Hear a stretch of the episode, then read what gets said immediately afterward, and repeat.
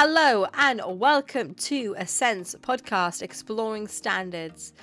My name is Jess, and in this podcast, I will be talking to the experts in the consultancy industry.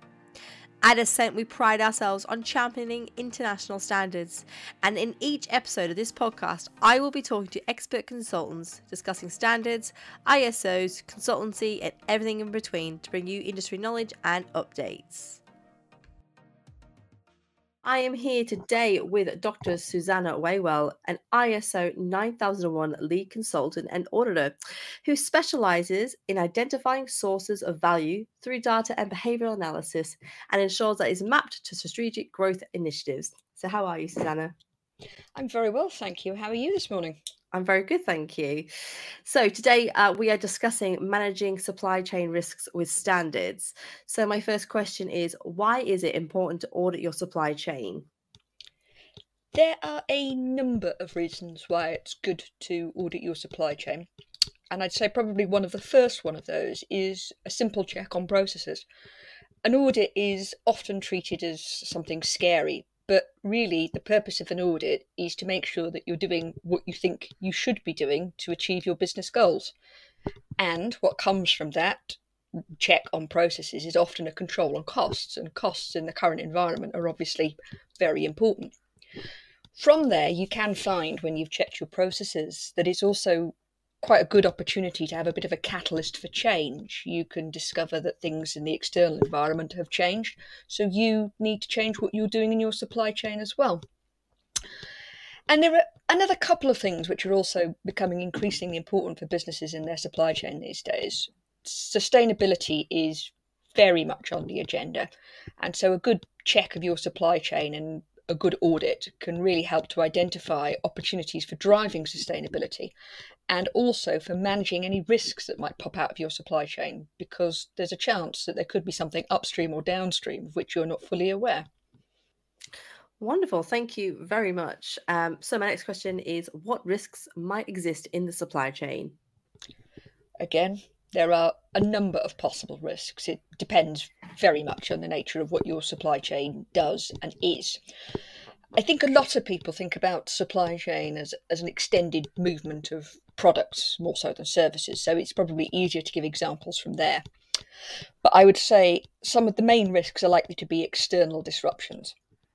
And unavoidably, the pandemic raised a lot of questions about external disruptions in supply chains, and there were some notable examples of organisations unaware of how their external supply chains really functioned. So, what we talk about with these external disruptions really are what are known as environmental risks. And if you can imagine that word environmental has two meanings.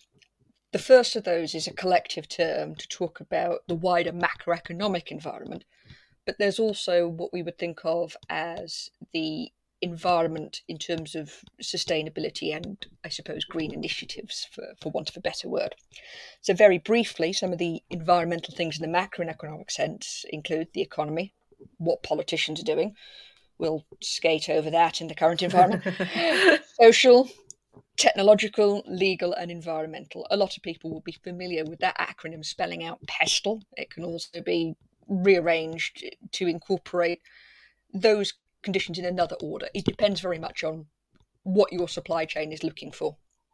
Uh, so that really, if you can do a, a, a, top line overview of the risks in your supply chain, look at some of those factors, and from there you're likely to find things that pop out, such as specifics if you've got an extended supply chain with maritime.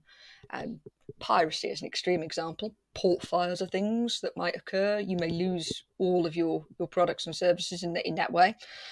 And you can also look at supply chain risks closer to home. The rising cost of fuel. Can you can you afford to run an extended supply chain that's not as efficient as possible?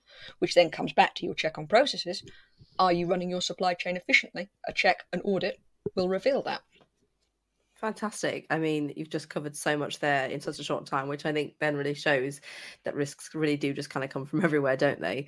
Um, Very much. Yeah. so thank you.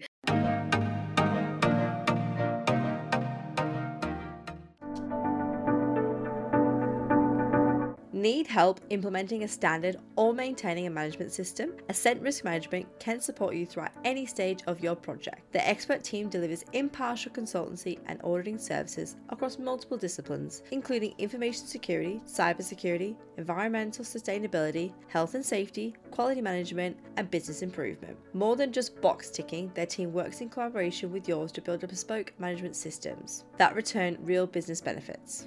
Find Assent online at www.assent1, which is A S S E N T 1.com. So, how do we develop an audit program? Again, it depends. I feel like I'm answering all your questions this way, but it, it does really much depend on the risks you think you've identified in your supply chain, which come follow on from the, the previous question. So I would say you need to think about risks in the, the broadest sense, and that circles back to depending on how your supply chain functions. Is it an extremely extended one, it runs halfway around the world, or is it you're simply moving from one part of one country to another? So, having identified what you think your risks are, you then design your audit program around identifying those risks and making sure that you're keeping on top of the risks that are most pressing to your supply chain given the nature of your operations.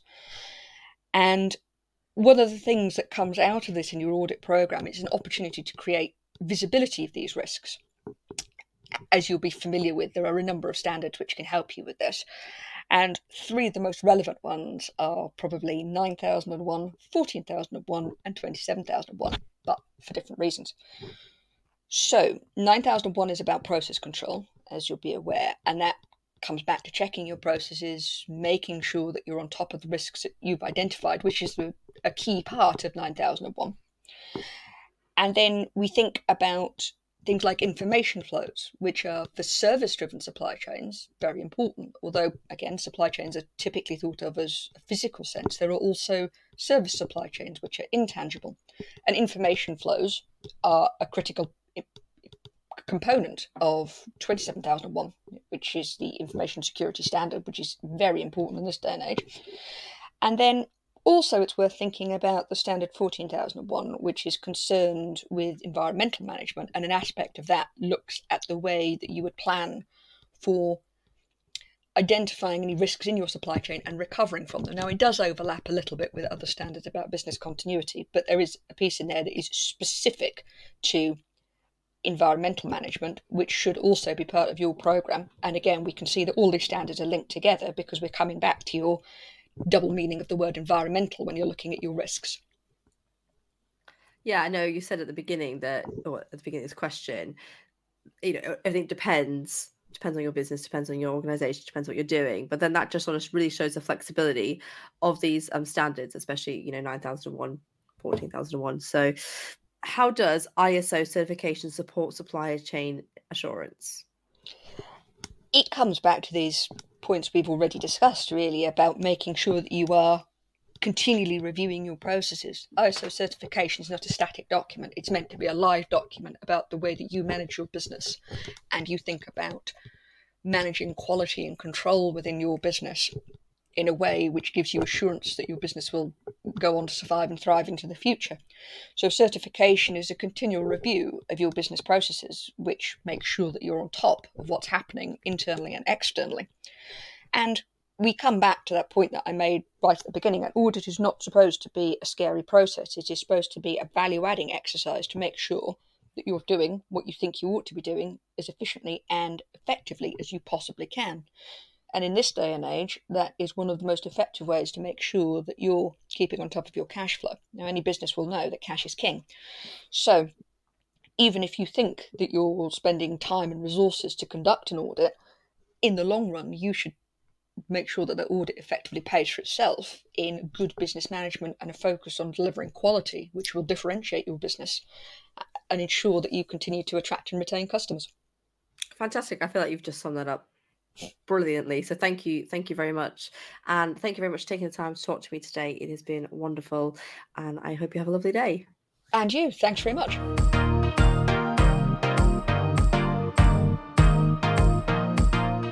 Thank you for listening to today's podcast. Check out the show description for links for more information on all topics discussed in the episode. If you enjoyed listening, please make sure you subscribe to our podcast and make sure to leave us a review. If you need any help with implementing an ISO standard or have any questions, please reach out to Assent Risk Management to talk to one of our expert consultants today. We can be found at www.assent1.com. We're also on LinkedIn, Facebook, Twitter, and Instagram. All links can also be found in the show description. This podcast was produced by Jessica Ingalls and is a Clemark Studios production.